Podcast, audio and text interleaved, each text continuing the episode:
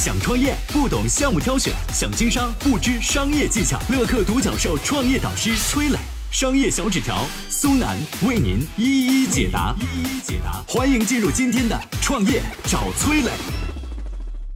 有独狼之称的农夫山泉创始人钟闪闪和娃哈哈宗庆后之间有什么故事？如今农夫山泉净身上市，到底是个什么操作？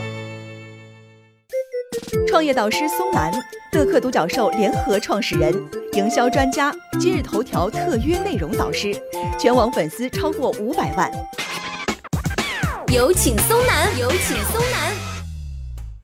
前段时间一直拒绝上市的农夫山泉终于要上市了。根据他们公布的数据，你会发现这已经不是一家有点甜的公司了，这是一家非常赚钱的公司。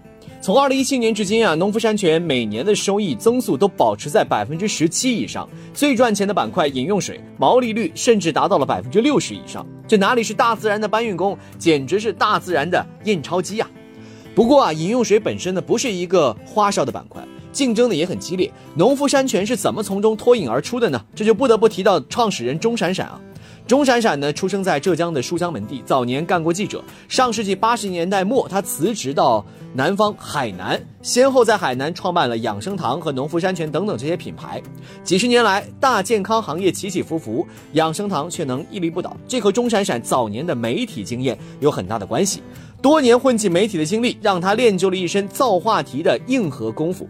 农夫山泉是国内最早重视营销的企业之一。从那句著名的“农夫山泉有点甜”开始，魔性广告大幕是徐徐拉开。当时的瓶装水市场以纯净水为主，基本上被蓝绿粉三分天下：雀巢蓝瓶、乐百氏绿瓶以及娃哈哈的粉红瓶。但是钟闪闪呢是个营销高手，他深知啊，在纯净水的圈子里头和人拼杀胜算不大。但是再造一个品类杀出重围却不是没有可能。就这样，农夫山泉天然水横空出世了。钟闪闪还为其量身打造了一句广告啊，叫做“农夫山泉有点甜”。此时的钟闪闪目标明确，就是要和纯净水火拼到底。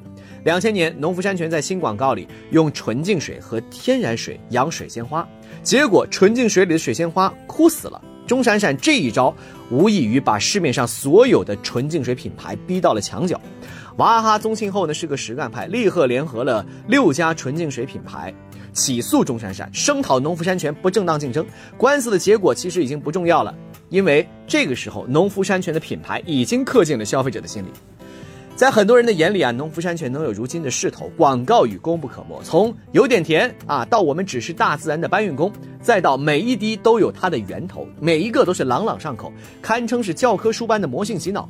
有统计机构粗略估算，二零一九年农夫山泉的净利润已经超过了另外两大霸主，康师傅和统一。说它是国内软饮扛把子企业，没人不服。但是就是这么一家龙头企业，这一次竟然要借钱上市，这其中有什么内幕呢？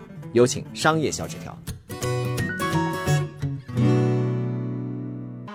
创业导师商业小纸条，乐客独角兽联合创始人，营销专家，支付宝特约商业导师，全网粉丝超过一千万。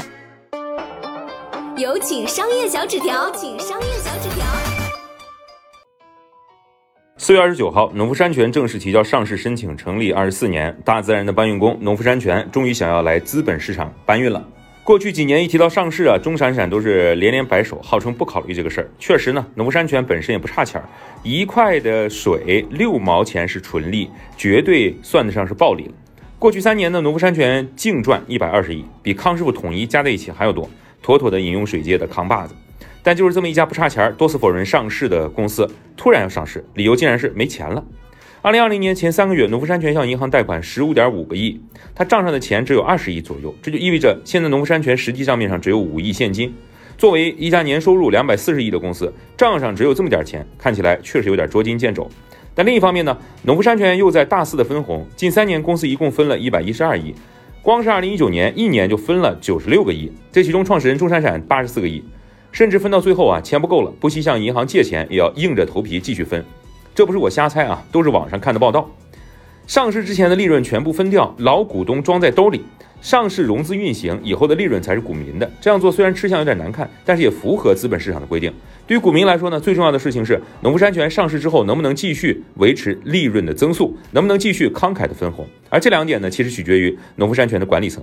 如果说原股东和管理层为了吃干抹净公司都能干出这种借钱分红上市的事儿，那么他怎么样去说服投资者，让他们相信农夫山泉继续会为股民的利益继续奋斗呢？我是崔磊，很多互联网公司啊都曾经邀请我去分享创业方面的课程，包括抖音、快手、百度、阿里、腾讯等等。我把主讲的内容呢整理成了一套音频课程，这套课程啊包含了创业怎么找合伙人、怎么找到投资人、怎么制定正确方向、怎么组建自己的团队等等。